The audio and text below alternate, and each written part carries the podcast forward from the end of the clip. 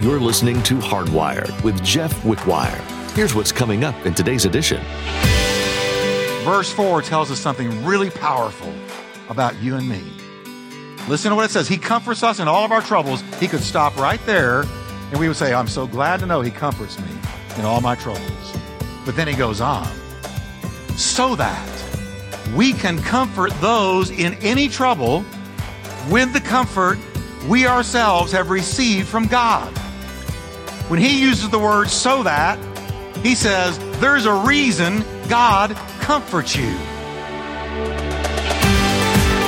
Have you ever felt like your situation is hopeless?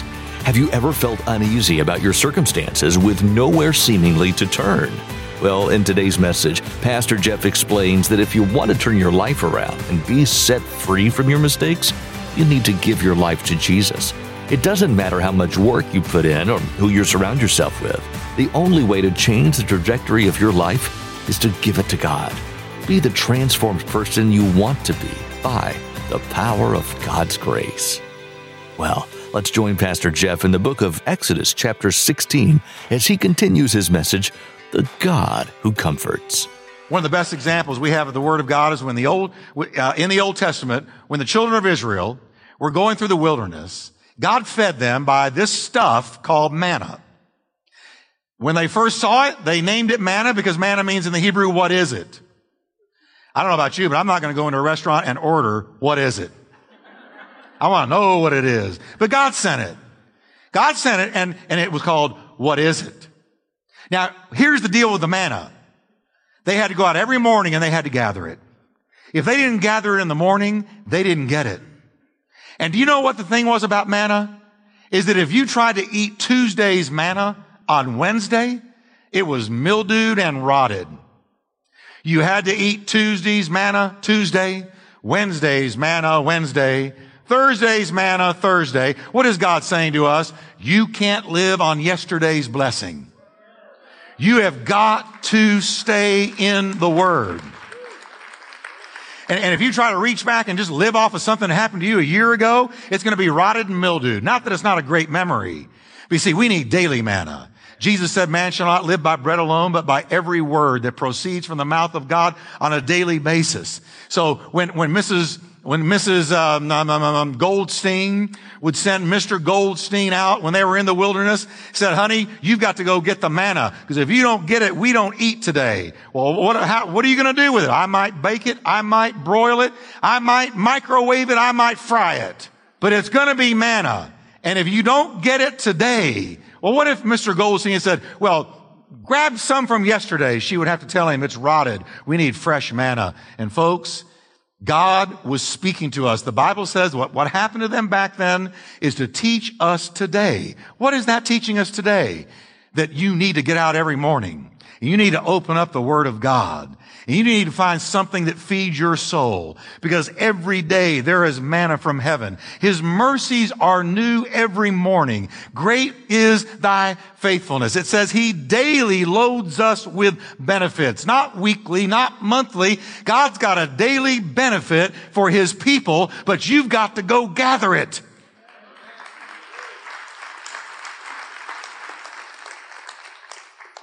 Manna. Here's your manna.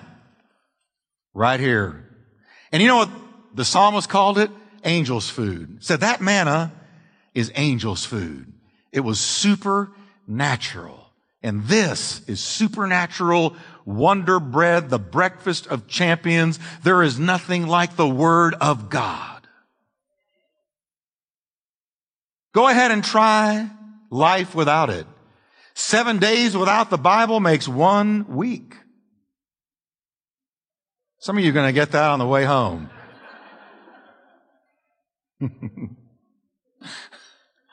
I know it's corny, but it gets it in your head anyway. He whose Bible is worn out probably isn't. You're going to get that one on the way home too, I can tell. You're going, what I mean is if your Bible's worn out, you're probably not. Because faith comes by hearing the Word of God.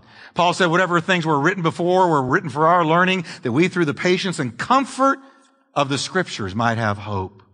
Thank God for the word of God. He comforts us with the promises. But there's another way that God comforts us, and that is through other people. Paul says to the Corinthians, it's a confession he's making. He says in chapter 7 verse 4, great is my boldness of speech toward you. Great is my boasting on your behalf. I am filled with comfort. I am exceedingly joyful in all of our tribulation. Now notice he says, I'm in the middle of tribulation, but I've got joy and I've got comfort. I'm in the middle of tribulation, but I have joy and I have comfort. He says, for indeed, when we came to Macedonia, our bodies had no rest. We were troubled on every side. Outside were conflicts. Inside were fears. Nevertheless, God who comforts the downcast comforted us by the coming of Titus. He comforts us through other people. Listen to what he, and I'm so glad Paul told us the truth about himself. He said, we were tired. We were downcast. We were troubled. We were conflicted. We were fighting inward fears. We knew that it was wrong to be afraid as believers, but inward fears were reaching up, trying to take over our emotions. And how did God bring comfort to them? He sent a man named Titus. And Titus walked in. We don't know what he said, but I could venture to say it's probably something like this. Hey guys, perk up. Get a smile on your face. It's not over. You're not going down. You're going through. The God who has seen you through before is going to see you through again.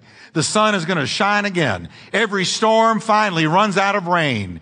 Every storm finally the part, the, the clouds part and the sun shines through. I'm not trying to be squishy religious. I'm telling you, storms don't last, but tough people do. And you've got to be tough in God.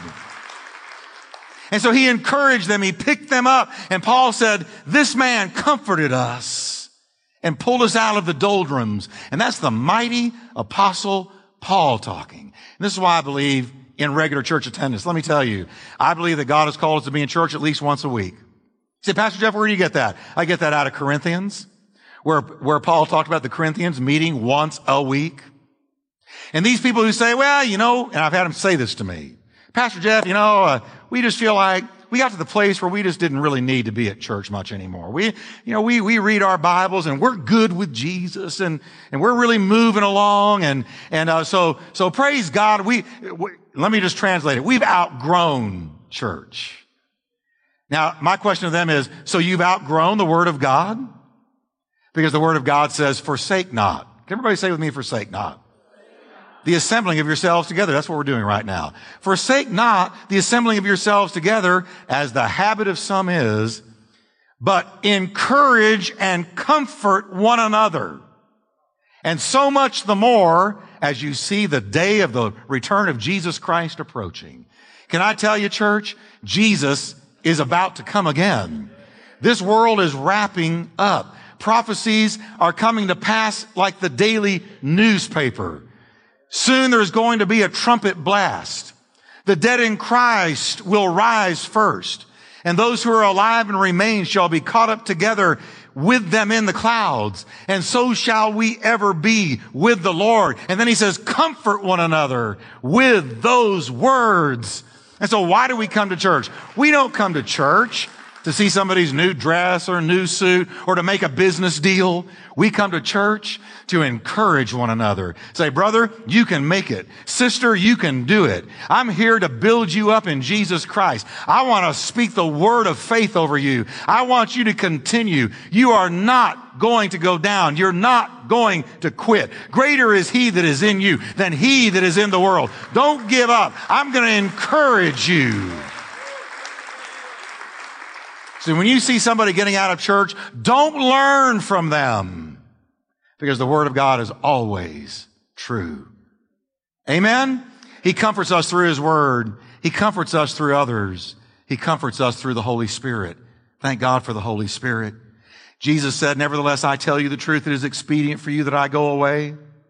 If I do not go away, the comforter will not come to you. But if I depart, I will send him to you. Jeff Wickwire is standing up here because of the Holy Spirit more than any single reason. He is my strength. He strengthens me. He encourages me. He gives me peace. He opens the scriptures to me. He comforts me when I'm discouraged. He gives me peace in the very eye of a tornado. Nobody can do what a pastor is called to do apart from the comforter, the Holy Spirit. This is not a career choice. This is a call. And people say to me, I don't know how you do it. I don't know how you listen to discouraging things all week long and then get up there and preach. And I had an answer. And here's my answer. Not by might, not by power, but by the Spirit of the Lord is how we do it. The Greek word that Jesus used for comforter is the same word we talked about earlier. Parakletos. We've heard the word paraclete. It means one called to come alongside. He comes alongside you when you're down. He comes alongside you when you're tempted. He comes right up and says, I'm with you. I'm here. I haven't left you. You're not alone. You've been persecuted. I understand, but I'm here. And when everybody else walks out, I walk in. I'm with you. I'm standing with you. And no weapon formed against you will prosper. I'm going to say that again. No weapon formed against you will prosper. I might say that one more time. I want us to get it. No weapon formed against you will prosper. As a child of God, no fiery arrow from hell will prosper. And every tongue that rises against you in judgment, you will condemn. For this is the heritage of the servants of the Lord, and your righteousness is of him, says the Lord.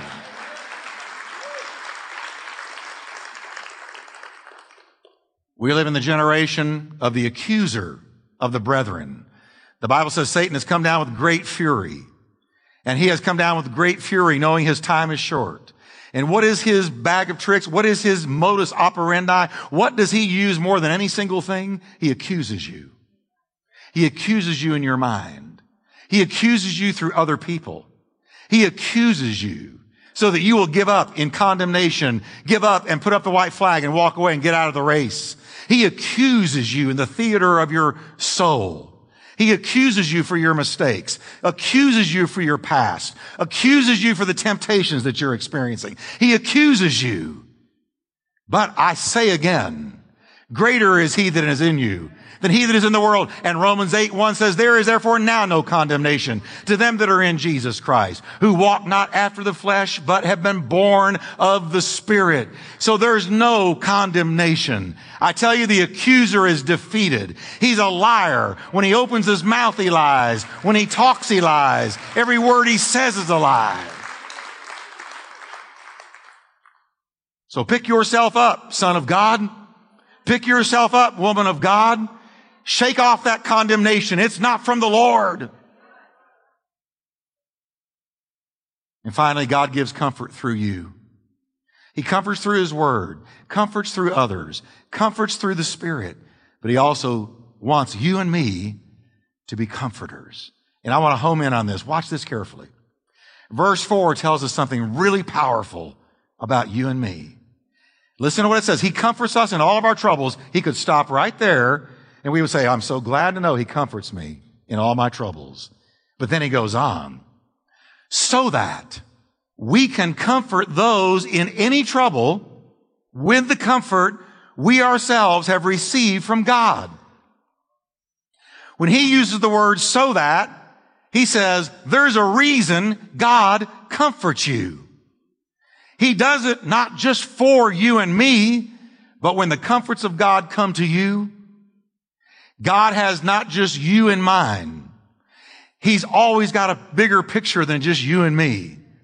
It's not just about you and me, but he's got those people that are going to cross our path going through the same things we have gone through and God comforted us. And then God is going to say, all right, what I gave you, you can give away. I don't give you anything that I don't want you to give it away. You can't give what you don't have, but you can give what you do have. And if God has comforted you, then you've got a message. Listen, nobody can comfort somebody fighting cancer like somebody who has been through a battle with cancer. Nobody can help somebody going through a painful divorce like somebody that's been through a painful divorce. Nobody can put their arm around the neck of someone whose child has gone into deep rebellion and is self-destructing through drugs like somebody whose child went astray and self-destructed. That person can comfort that parent. Here's what God is saying. Because of Jesus, I don't even waste a pain. I'm not going to waste a pain in your life. Satan is not going to put the hurt on you without me turning it around for the glory of God and using it for my glory. I'm going to take everything that happens to you and I'm going to work it together for the good. He comforts us in all of our troubles so that we can comfort those in any trouble with the comfort we ourselves have received from God. Wow. You know what that's saying to us? There is a missionary purpose for every pain we experience. There's a missionary purpose. There's almost everybody in here is hurting somewhere, or you're not on earth. Everybody in here is dealing with something physical, mental, spiritual, relational, financial, something. But can I give you good news today? God sees that pain. God's going to comfort you in that pain. And then God is going to use the pain and the comfort you experienced to undo the works of the devil in somebody else's life. He's going to use that pain. He's going to use that pain to bring a blessing to others. When I was, uh, had graduated college, University of North Texas, um, I just knew, well, the world's about to open up to me and I'm going to be the next Billy Graham. I, here I come, world. Now don't look at me like I was proud. Don't get on me for having big vision. I was going to be the next Billy Graham. I just knew it. And, and so I thought the world was going to open up, but my own block didn't even open up. And I started having to find work here and there and do these different things and, and, to take care of my family and put food on the table. I couldn't find my golden career, so I got different things under the golden arches. and, and I, and I just did what I had to do. But, but I began to descend into the molly grubs. I began to descend into, into bluesville. I began to descend into discouragement. And I couldn't understand where God was and why he wasn't moving, why I had this big vision and none of it was happening. Well, I, I sustained myself by finding this book that was full of great biographies of Christian men and women who had overcome great obstacles. It was just their life stories, and they were little mini biographies, a great big book of mini biographies. You know, George Whitefield, the Wesleys, Jonathan Edwards, D.L. Moody, Billy Sunday. I read all these different biographies, and every day they would help me kind of walk through this. But one day, even that didn't help me, and I was sitting in our apartment, which we affectionately called the Rocha Villa. Seriously. It was called the Rocha Villa. You didn't want to walk across that floor at night with no lights. So we really were here. I was college graduate and all this. And I'm in the Rocha Villa and nothing is opening up and I'm doing all these, these different things just to put food on the table. And I'm, and I'm saying, God, where are you? And this one day we were taking care of a little 10 year old girl who had Down syndrome. She was the daughter of some dear friends of ours. Her name was Beverly. She had the telltale eyes, the telltale facial features of the Down syndrome. She had put her faith in Christ. And I'm in this rocking chair, rocking back and forth, looking like I just lost my best friend. And I wasn't paying any attention to her. And all of a sudden, out of the blue, comes Beverly. She sits in my lap. She put her hands, her arms around my neck. She turned my face to look at her. And she said, It's okay, Jeffrey. Jesus is going to see you through. Now, two things happened to me on the spot. One, deep conviction, because I had such unbelief at the moment. And this little 10 year old girl with Down syndrome had more faith than me. Two, it encouraged me. It comforted me because I knew the Holy Spirit had to lead this girl. She didn't know to do these things. Holy Spirit led her. She's in my lap telling me these things. It picked me up right on the spot. picked me up right on the spot, convicted me. I said, Lord, forgive me for my unbelief. And I saw the way Christians are supposed to be. Because she had been through a lot of pain in 10 years. Ostracism from her peers, mockery, rejection, all the things the kids can be so mean. And so she was sensitive to hurting people. And the way that she had been comforted, she came to me. You are a comforter. Comforting people is one of the great ways to win a soul. Because we're so good at turn to Jesus or go to hell.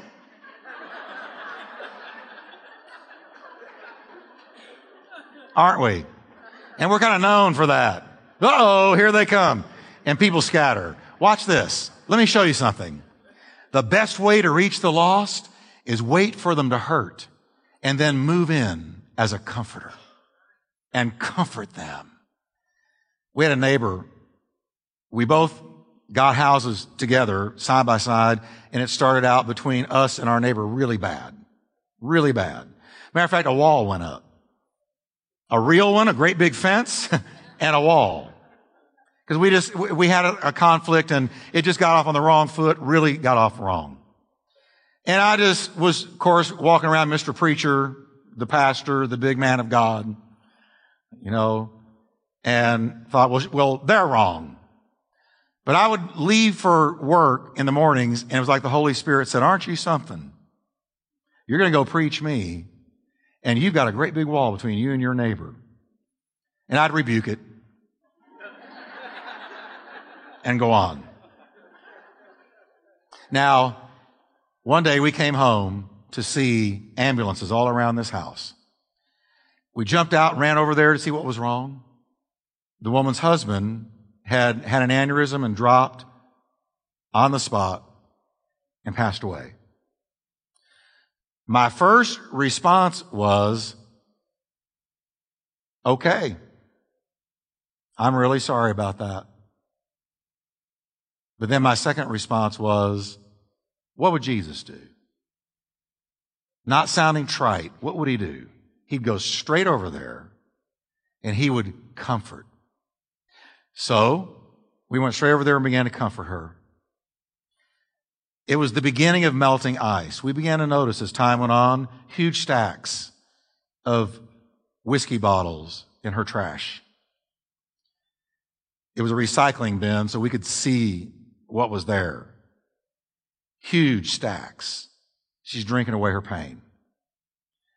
I began to think, what can I do? What can I do? What can I do? So all I knew to do when I would see her was be nice, be kind, and comfort. So I would wave and get no wave back. I would say, Hey, how you doing? Not even hardly a look. But I kept at it, kept at it and comforted. Long story short, the melt, the ice kept melting as I would just move into comfort, to comfort, to do what I could to help. Any little thing I saw that she needed, I tried to do it. And do you know that last week I got a call and she was calling to tell me she'd caught a rat in her attic. Excited. Because I had told her, we've had rat trouble and I'll tell you how to catch them. So I told her another way. I was just trying to, she called me just thrilled to tell me about this rat she caught. And Kathy said, can you believe the woman that there was this, this wall with for years called you to tell you she caught a rat in her attic? And I, of course, I said, hey, praise God, way to go. Got that rat. Amen. Hallelujah. And so the ice is melted. She walks over, she says hello, she comes to our door, it's gone. But how did it happen? Not this, but it happened by comfort.